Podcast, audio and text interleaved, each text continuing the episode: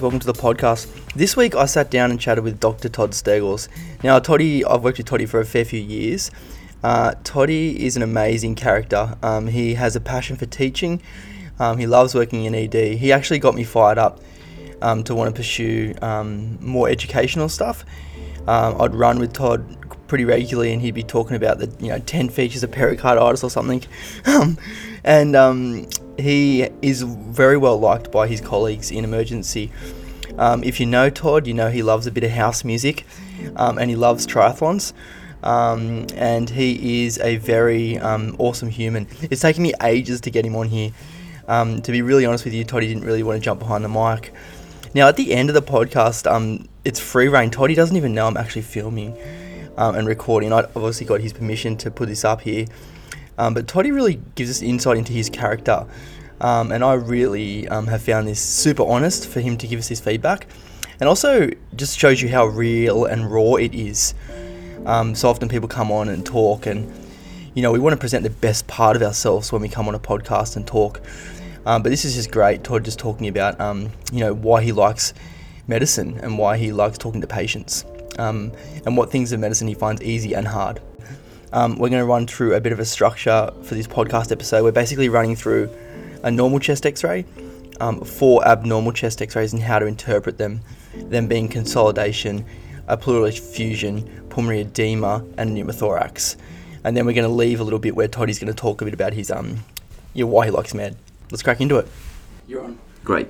Um, cool. Welcome, Toddy. We're going to um, get into some chest x-rays for yep. everyone out there. Hello. Hey. Um, and we order chest x-rays in the ED quite commonly, um, and we're going to go through some like pathologies on chest x-rays. Absolutely. The first yeah. thing we're going to look at is um, why do we order chest x-rays? So in ED, we generally order in chest x-rays to look for lung pathology. We'll see a lot of routine chest x-rays ordered, mm-hmm. but on the whole, we want to be ordering chest x-rays in those people we expect to see some sort of pathology. So the type of people we're going to see is people with dyspnea of any cause, people who we think might have consolidation, pleural effusion, pulmonary edema, pneumothorax, yeah. or people who've had chest wall traumas. Cool, awesome. It's a lot. yeah. Um, and we're going to follow an approach that you kind of look at when you're looking at chest x-rays. Absolutely, yeah. Um, we always grab a clinical history from a patient, which is important. Yep. Um, you do tell people that when you're assessing patients or? So the clinical history is really important, particularly in the ordering the chest x-ray uh, portion. It's really important that we put the adequate clinical information in for the radiologist to give us a good report, mm-hmm. and that adequate information includes not just why the patient's here and what we can what we found on an exam, uh, but also any relevant history. So, have they got a history of cancer, particularly mm. lung cancer or even other cancers? Because that will change what they're looking for and the possible uh, pathologies. Cool. Uh, we need to tell them what the specific findings are. So, which which zone of the lung can we hear abnormal findings, and what mm. do we expect to see? So, the question might be query pulmonary edema, it might be query consolidation, yeah. and that really guides the radiology report. Cool, thank you. Now you're going to get into um, what you look at when you're looking at an image, a chest X-ray. Yeah, absolutely. Um, which you're going to run through. So we've got to look at it in a structured fashion, and yep. that structured fashion begins with checking we're looking at the right image. So cool. uh, this is de-identified. Yep. But up on the top right of this image, we would normally see the patient's details. So we want to check we're looking which patient has this been taken on, which date has this been taken on, and then it's also going to tell us which type of image this has been taken on. That's really important. So broadly speaking, we've got two types of uh, chest X-rays that, that have this appearance, and that's those that are done in the the radiology department are done PA, so from the back, um, and those that are done in the ED department as a mobile chest X-ray are done from the pack from the front, so that's AP view, and that's just important because of the diameters of the structures that we see will be slightly different if we according to each one and we'll yep. come to that a little later and that's normally um, identified on an x-ray pa or ap yeah that's cool. normally identified yeah and, and, each of them has this appearance so you're going to see the two lungs left and right and the heart cool now um, once we've once we've checked it's the right patient and the right date uh, next, we're going to look at the image itself, and we're going to think about um, the adequacy of this image. So, yeah. firstly, the adequacy has to look, include all of the lungs. So, you have to see from the apices all the way down to the, the costophrenic angles. Uh, the next adequacy is is it well penetrated?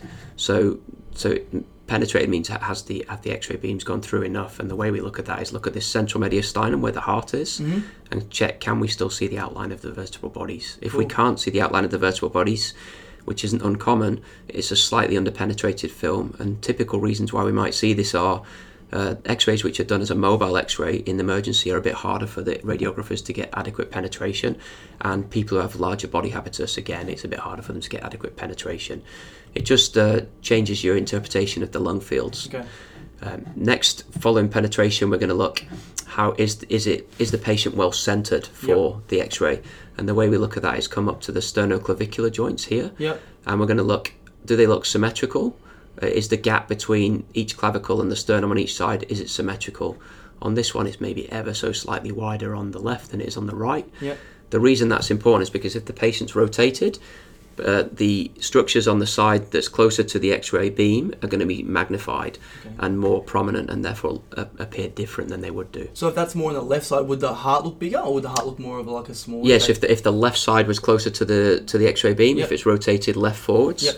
you'll have a larger gap here Yep. and shortening here. Cool. That will, t- and then what you'll see in the structures is the actual hilum will look a lot more prominent, Yep. and that could be misin misinterpreted as pathology. The heart itself shouldn't change, change. specifically. Cool. Thanks, Toddy. Um, once you've uh, looked at that, then the next step is just to check has the patient actually taken an adequate inspiration. That's not always possible in our ED patients. They're often sick. Uh, they can't hold their breath for long periods of time. They may not. Uh, they may have cognitive impairment and they may not be able to follow that. Yeah. But ideally, uh, this is actually a PA departmental film. So we're going to look down. We're going to count the posterior ribs, and by posterior I mean where they come off the vertebrae, and you should be able to count down at least ten ribs to show that their patient's got an adequate um, inspiration. As I say, in ED, we're not always getting the perfect films for lots of reasons, but it's good to at least acknowledge and understand what kind of film we're looking at. Yep. Cool. So you normally follow a mnemonic when you're looking at uh, chest X-rays, and it's a really helpful mnemonic, so that people can follow it. How do you, what do you do normally, Toddy, when you're looking at a chest So once we've got all the uh, other things out of the way, then the the best mnemonic I've used in the past is the ABCD mnemonic. Yep. We Uh, love ABCD and everything Every, else. everything in ED is ABCD. so the the A for uh, in this is uh, stands for airways, Yep. and the, the airways start here in the trachea, come down to the carina, which is the division of the carina into the left uh, and right main bronchi. So the left main bronchus is coming down here, and the right main bronchus is coming down here, and then it continues out to the rest of the lungs. And we're going to look at the lung markings all the way through, down to here. And once you've done the airways, next we're going to look at bones. It's very easy to forget to look at the bones on a chest x ray because, largely speaking, we're ordering chest x rays for non traumatic reasons, but there may be some relevant information on there. So, look at all the bones that are present vertebrae, clavicles, ribs, and then the shoulder joints and scapulae. Uh, next, you're going to look at the C for cardiac. So, you're going to look at the cardiac contour. So, this includes not just the heart itself, but also the aortic knuckle. And then we're going to look at the outline of the heart and look if it looks globally normal. And then there are some ratios we can work out. Uh, so we want, if we think the heart may be enlarged, we may actually measure those ratios. So the ratios are the transverse diameter of the heart versus the diameter at the same level in this mid-mediastinum of the actual from of the chest itself. Now in a PA film, that ratio should be no more than 50%, meaning the heart should be less than 50% of the total width of the chest. Okay. Whereas if it was an AP film, i.e., done in emergency as a mobile film, that, that number can go up to 60%. Quite- Anything above those, so that, those cut-offs, is considered cardiomegaly. Okay. And there's a long list, of course, of, of, uh, of an enlarged heart. Yeah. Uh, following C, we come on to D, and D in this context is diaphragm. Yep. So we're going to look at the diaphragm both left and right, and we want to see that includes looking into the costophrenic angles. Following the diaphragm, remembering to look all the way behind the heart and to see does it come into the cardiophrenic angle here, and then on the left we're going to do the same. We're going to follow it in. On this film, you can actually see the, the diaphragm is actually a little bit unfolded, so you Below, can yeah. but you can still see a clear diaphragm all the way into the cardiophrenic angle. Mm-hmm. And now, the right side is often elevated compared to the left side because the liver sits on this side and just pushes this side up. Yeah. If it's high, is that called like a hemi diaphragm? If the diaphragm, So if, if- it's pushed up, Yeah, if you if it was pushed up more than you thought was uh, normal, Yep. then you would say there's an elevated hemidiaphragm on Yep. the side of, of interest. Uh, other things you might look for on let's look at this. This left looks more normal, so this is a nice smooth contour. Yep. You can see peaking, and then you say that that can be referred to as tenting of the diaphragm. Mm-hmm.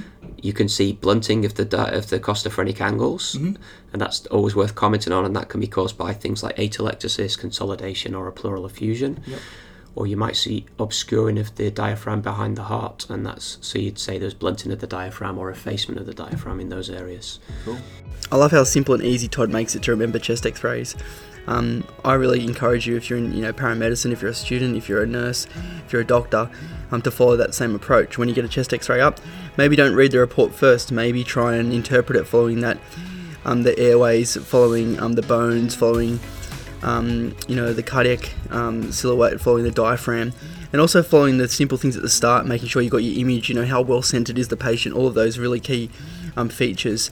I guess in relation to chest X-rays, um, a lot of people want to know about radiation and how much radiation is in a chest X-ray as well. Um, I put up a post on Insta, you can check it out as well. Um, but generally, an adult dose for chest X-rays is about 0.02, um, which equates to about five days of background radiation.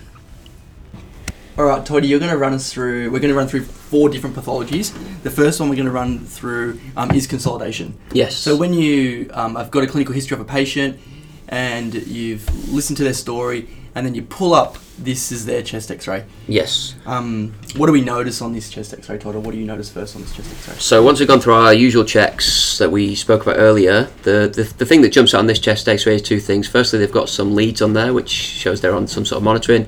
But in terms of our ABCD mnemonic, uh, as we come to A, we initially we immediately see in the right middle to upper zone, we've got this patchy change throughout here and extending from the hilum and then but really pronounced in this region. So this is an example of consolidation. Uh, consolidation can represent a number of different pathological processes. By far, the most common one we're going to see in the emergency department is an infection. So this is a, a type of pneumonia. Other differential diagnoses could this could be some fluid or it could be uh, blood.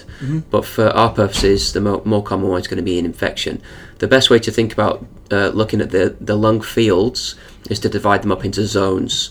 So uh, the upper, middle, and lower zones. Now within each of one of those, you've got the lobes of the lungs, but they overlap each other, and there are there are specific patterns that tell us about which lobe is involved. But for the purposes of interpretation, it's best to think about it in zones. So this, the way I describe this one is this patchy consolidation within the right middle zone. Uh, there's also some streaky changes in the right lower zone as well. So this is a very good example of consolidation. Cool. Thanks, Toddy. And I guess for everyone out there in relation to pneumonia, there's all different types of pneumonia: community acquired pneumonia, you know, ventilation required pneumonia, aspiration um, required pneumonia. Um, there's heaps of different ones out there. Things to just remember is that generally strep um, is the most common organism that we see in pneumonia. Um, there's always clinical features with your patient, so things like cough, fever, shortness of breath, um, pleuritic sounding chest pain, which we all know about, um, tachypnea, hypoxia, respiratory distress, distress, crackles when we investigate and listen to them as well, um, something that we hear. I guess things that we need to be mindful of is risk factors for pneumonia. So the elderly are a big one. Um, smoking, um, immunosuppressed people, people that have got genetic problems as well. Um, alcohol abuse can be a common one as well. Um, comorbidities, as I said before, um, can also be common. People that have had like you know COPD or smoking, nursing home residents as well can be prone to pneumonia.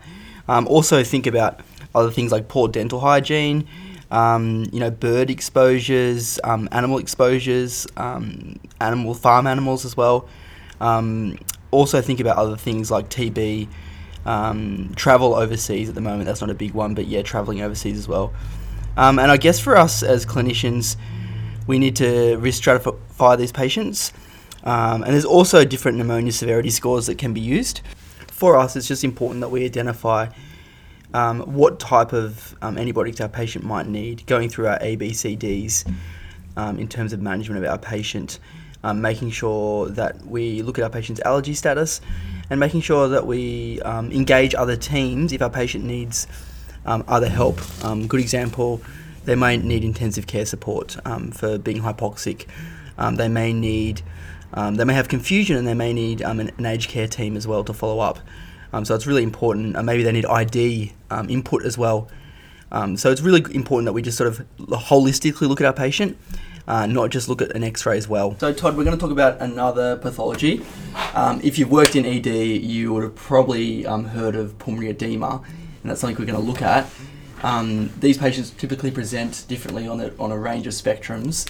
Um, I know from a nursing perspective, sometimes we see these guys come in at the good old 7 a.m. special Yep, um, who can't breathe. What are some of the typical um, clinical features you notice before you look at a chest X-ray with someone with APO, acute, or with just pulmonary edema? Yeah, so as you say, the, the clinical spectrum's really broad, and we'll get the people coming in with just reduced exercise tolerance and breathlessness on lying flat, and they'll they may report ankle swelling, or you may find pitting edema in the ankles. Uh, and it ranges all the way through to people who actually wake up in ex- in extreme respiratory distress in the middle of the night, and they come in in crashing pulmonary edema. Um, now, the other clinical features you might find would be things like an increased respiratory rate. They're going to have a potentially low oxygen saturations, and then when you listen to the chest, you're going to hear crepitations. Um, so in the mild variants, you're going to hear crepitations, particularly in the lower zones 1st whereas in those more severe spectrum, you might hear crepitations throughout the entire lung fields. Yeah. And they always seem to be, oh, in my, on the, on the bigger spectrum, hypertensive. Yeah, Is absolutely. So when when the patients come in with a, a crashing acute pulmonary edema, Yep. uh, classically it always happens in the middle of the night. They Yep. wake up with this syndrome. Yep. the the patient wakes up in extreme respiratory distress, and that that precipitates a massive adrenergic response, and as a result, they end up tachycardic and very hypertensive. Yep. Uh, as as a result of that, the hypertension increases the afterload on the heart. So sometimes the, the management of that particular condition in, includes GTN either in a patch form or even in the more extreme, an infusion. Yep. So when we come to look at the X-ray of pulmonary edema, this is a good example. So we're going to first of all we'll get back to our ABCD approach. Yep. But when we're looking at the airways, some of the things we might be looking for, uh, I'll start with the exam, the features we can see on this particular X-ray, and then talk about some of the others. So with pulmonary edema, we're looking for things like upper lobe diversion, which is diversion of the blood into the upper lobe veins, which we can see particularly on the left here. Uh, the really obvious thing we can see here is interstitial alveolar edema. So this is this patchy consolidation, and they typically they describe it as a bat wing distribution. So you've got this really pronounced patchy consolidation through here. If you were to look closely in this section, you might even see some outlines of some little uh, airways, which are called air bronchograms. Um, moving out more laterally, you can see these little fluid lines coming from the lateral. These are called Kerley B lines, and that's intercept, interseptal fluid that's accumulating. Can you see them in ultrasound? B-lines? Yeah, B lines are something you can see on ultrasound, absolutely. Yeah, if you Yep. do to a lung ultrasound. Yep. Now, um, some other things we might look for as evidence of uh, pulmonary edema would be fluid sitting in the horizontal fissure on the right side, which would just be highlighted like a, a white line, like we see with the Kerley B lines. Mm-hmm. But so it's starting from the outside and just coming down in this sort of distribution. Interestingly, we can't actually see it in this X-ray. Mm. Uh, other features we might see would be pleural effusions. So we're going to look down to the costophrenic angles to see if there's blunting. But in this particular case, there's not pleural effusions. Mm. Now, in this particular patient, there's a couple of things which alerts to the fact they've got pre-existing heart disease. Now, the most obvious thing is they've got an AICD. Pretty big. yeah, we know that's an AICD, not just a pacemaker, because it's got this insulation wire here. And uh, we spoke about the, the cardiothoracic ratio earlier. It's a bit hard to be certain because we don't know exactly, but this is seated portable, so we know this is AP, so the ratio we're looking at is 60%. The actual right heart border is a little bit obscured, hmm. but uh, even allowing for that, it's probably more than 60%, so there's Yeah. probably some eh, pre-existing cardiomegaly as well. Now, this is, I'd say this is at the more extreme end of the spectrum of pulmonary edema, and this is probably quite consistent with uh, the acute pulmonary edema we see in the middle of the night. And the reason I say that is they don't have the, they, there's no pleural effusion, hmm. there's no fluid accumulated in the right horizontal fissure, which if it was a more chronic uh, presentation, these are things you would expect to see. Mm, awesome. Thanks, Toddy. All right, Toddy. Um, mate, we're going to run through another pathology that we can see on a chest X-ray, which is a pleural effusion. Yeah, absolutely. Um, run us through what you notice, Toddy. Um, So a pleural effusion is an accumulation of fluid in the space between the two pleura. So there's a pleura on the on the lungs themselves and a pleura on the inside of the chest wall, and that they they should have a tiny amount of fluid in there, but they and they slide over each other as the lungs inflate and deflate. Now, in some some pathologies, you'll get a large accumulation of fluid in that space, which ultimately can lead to the patient feeling breathless. And when we examine the patient, what we expect to find on the side of the pleural effusion is uh, fluid sinks to the bottom, as you imagine. And what we're going to find in the area where there's fluid, when we listen, is reduced air entry. And if we percuss on that area, we're going to hear a dullness, which is often ref- uh, called stony dullness. So, compared to the other portion of the lung or the other side, which is resonant, you're going to get a real dullness to percussion. Now, uh, on the X-ray, the first thing we see is the, the pleural effusion on this particular patient is on the right-hand side. So going through our ABCD mnemonic, the the trachea is there, but as you come down to the lungs, it cuts off very early. And as you get to D for diaphragm, the diaphragm is completely obscured. So the this portion where it's obscured uh, is very homogeneous. And what I mean by that is if you think back to the consolidation where it's very patchy, this is just a, a pure white, so it's all the same thickness, and that's very consistent with fluid because the fluid sits there as a homogeneous substance. Other things that help us be be clear that it's fluid rather than another p- process is you get what you call a meniscus. So as it gets to the lateral edge of the chest, it actually comes up like this. Uh, so contrast it to the side where you can see all the way down to this nice crisp cardio uh, costophrenic angle. On this side, you've got this homogeneous whiteness with a meniscus out laterally, and that's very consistent with a unilateral pleural effusion. Now, the kind of things that we can, kind of pathologies that can cause pleural effusion, commonly we see pleural effusion. Uh, small bilateral pleural effusions in heart failure. Uh, these sorts of larger pleural effusions you might see in things like malignancy, uh, Yeah. even inf- infectious processes like pneumonia or tuberculosis. How do you, because it's fluid, how do you determine whether or not you think that's pleural fluid, or could you examine that could be blood? If it was in the context of trauma, would you examine that could be Yeah, that's a, that's a good question. So, uh, in you, you put it as to be context specific. Yep. From uh, just on the X-ray itself, there's actually no way to determine whether this this is uh, serous fluid or blood. Yep. So you would put it into the clinical context. If this was an atraumatic, uh, slow slow accumulation of dyspnea, you would Mm-hmm. just assume that's much more likely to be serous fluid and pleural effusion. Uh, to be determined what the pathology is, whereas if this was an acute presentation following trauma, this would be considered blood until proven otherwise. So this would be considered a hemothorax until proven otherwise. And in the case of trauma, well, in the case of any sort of unilateral pleural effusion, the the, the threshold to do a CT of the chest to determine what the underlying pathology of is quite low Okay. because this could be this could be driven by an underlying malignancy and when there's fluid like this and we don't have a cause the diagnosis performed by doing a pleural uh, aspiration by putting a needle in there to take some fluid for analysis and we really want to know what's underneath there before Okay. we put that needle in there Awesome. Thanks, Toddy. That's awesome. I guess causes of pleural effusion, as Todd mentioned before, um, could be malignancies, pulmonary infarcts, post-op trauma. Um, it could be exudate related, so empyemas or pancreatitis. Um, it could also be related to um, heart failure, liver failure, or fluid overload. Um, and also could relate to nephrotic syndromes as well, losing protein. Um, it's important in relation to pleural taps, which we've probably seen in ED before, um, which are generally done to remove excess pleural fluid. Um, it's important that they're obviously screened for contraindications for doing those would be, you know, skin infections, an uncooperative patient, um, someone who has um, coagulopathy in relation to bleeding issues, um, INR stuff, and platelets, um, and also an undifferentiated. So hence why Todd was talking about CTs as well, just to determine exactly the type of fluid um, as well.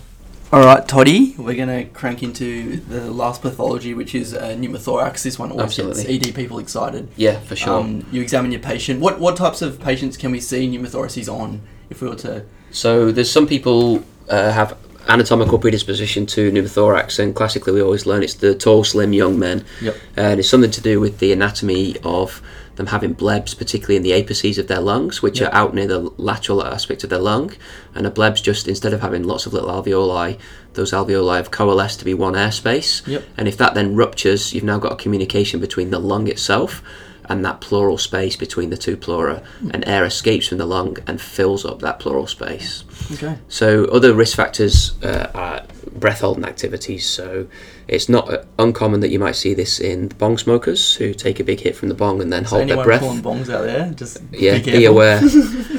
uh, and then other breath holding activities. So you you might see in people who go diving. You Yep. might see in people who jump from a height or go down slides. So. They, they're just things to consider. In terms of presentation, they Yep. can be painful, so the patient can present with unilateral pain, which can be pleuritic, Mm-hmm. or sometimes they're not painful, but they just present with some dyspnea. Yep. So, in terms of what are we going to find when we listen Mm-hmm. or when we examine the patient? So, on this patient, we've got a nice one-sided pneumothorax. So, on this, on the unaffected side, you're going to hear normal breath sounds. On the affected side, you're going to hear reduced breath sounds.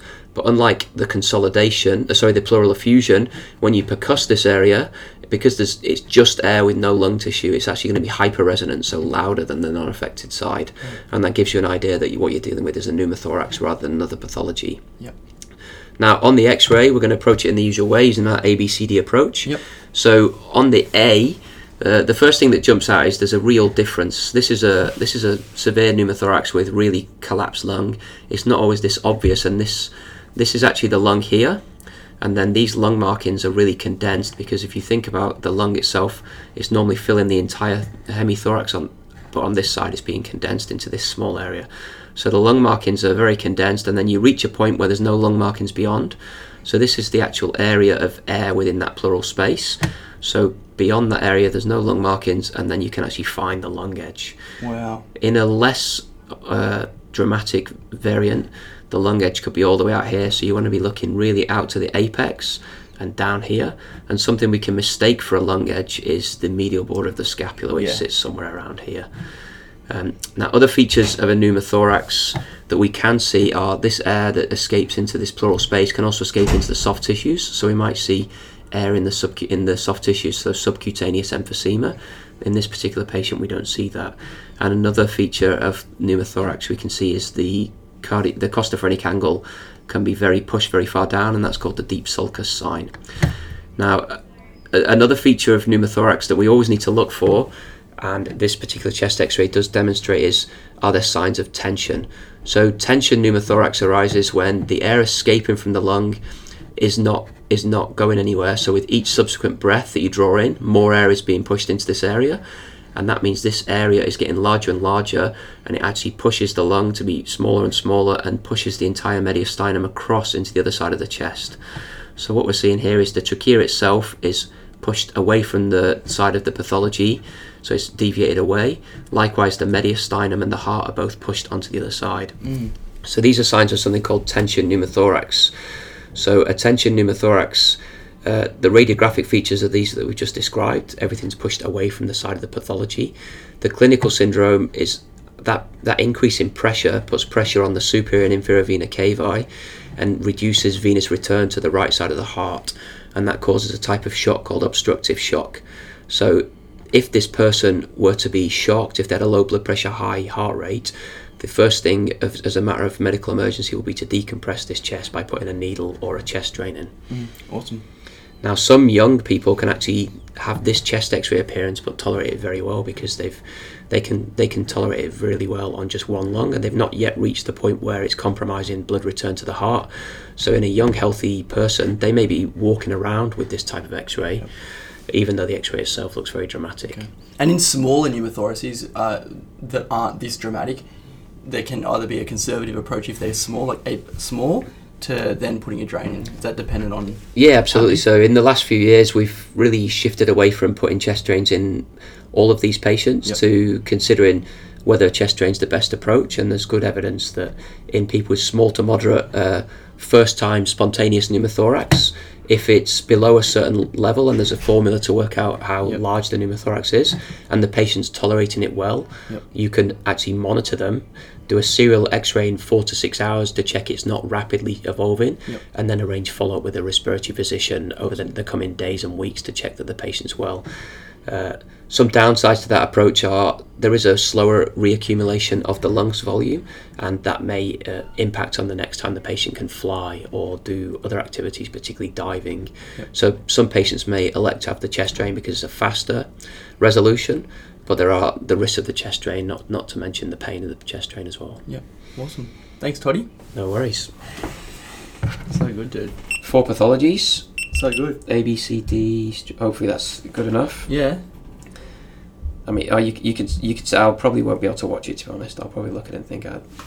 I Why, don't want- you on- You know, what I, mean? I just don't like the sound of my own voice. I'm not really someone who wants to be on these things. Because the other side for ED is a lot less different. Like once we come out the other side, is it's you can take control of your own career a bit more. You get the tr- the TESOL like we discussed, then you can you can decline shifts and start to make it work around your family life and everything to some extent.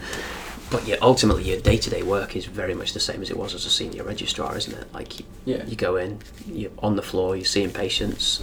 Um, You're pro. You well, in my opinion, I think an ED physician is one of the most approachable has to be. specialties. It's the flattest hierarchy. The We're flat hierarchy. in terms of like you know the I, I speak to the student nurses is like I speak to everyone else. I don't you know I want Yeah. everyone to be able to come and approach me and stuff because otherwise if I'm a dickhead and people think, oh, I'm not going to go and talk to Todd because he's just going to give me a hard time. But I am worried about this person. I'm going to find out an hour later and two hours later, and they're going to be really sick.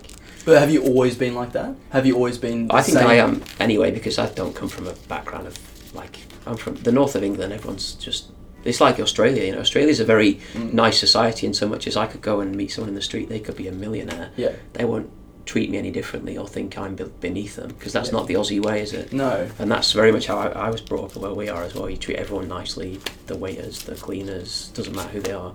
I say to the juniors, there's there's no one who works in this department that can't teach you something, and there's Yeah. no, or, or me something. The cleaners, the porters, they all know stuff about the way things run that I don't know. Where, where's the oxygen cylinders? How do you put the oxygen cylinders on if they're not Mm. working? They all can tell you something. So you've got to treat them all with the same respect, basically. Whereas in surgery, it's very much like, do this, do that. Yeah. No one, no one questions it, even if they think really, they just do it because it's like a pyramid and they're right at the top. Mm, but I find you don't do it to get like a um, something out. You know, some people you can tell they're trying to be nice to get something for you to do something for them. Oh yeah, yeah. But you, I feel like when you're being I just find- yourself, you're the same the whole I- way through. You're I'm not normally to. the, I'm normally the same outside of work as well in terms of the way I just yeah. interact with people. I don't, I've, I've that's something I've always found easy about medicine, and I've found it quite interesting. I've laughed with Kate about it and say we do all entire training courses, and I I just find that's by far and away the easiest part of medicine. Talking to people, just be nice to them, be polite, just talk to them normally. Mm. You know, I, I didn't. I I don't think that communication skill courses are of use. Yes. I've learned, particularly, I've learned about how different people think differently, react differently, express themselves differently, and I have to be more aware of that. But in terms of, I've always found it very easy the, that side of The things. communication side of things. Yeah, whereas other people, I just see the way they, oh, you hear stories of how they broke news, Yeah. and you just think, But they, they almost box med- medical physicians into this box of oh you're very smart but you can't communicate. Like Yeah. there's almost this sense of like oh if you're a doctor you're a, you're a very intelligent person but you have no emotional or Yes. social intelligence. yes, you do control your emotions a lot, and then you've also seen a lot of situations. So it's you know we see someone die. That's I don't know how many people I've seen die. So it doesn't. uh, But then it's easy to forget. Oh, there's other people in the room. That might be the first death they've ever seen. Yeah. Oh, and they also might be they may be dealing with something at home Mm. or in their history. So it's good to try and remember those things because not everyone's coming at it from a point of view of I'm not particularly upset by this. I've seen this a hundred times. Mm. I'm going to move on with my day. It's, Yeah, you can't just sort of. I found that we've had a couple of things recently where I've not even had time to do debriefs as well, though. Like that, I've, I've always made an effort to do a debrief when there's a death or something. We had a CPR that ended up with a death here, and we spoke about doing a debrief, and didn't happen. it just didn't happen. You, you walk out of, into back into acute, and it's like ten to be Yeah. seen.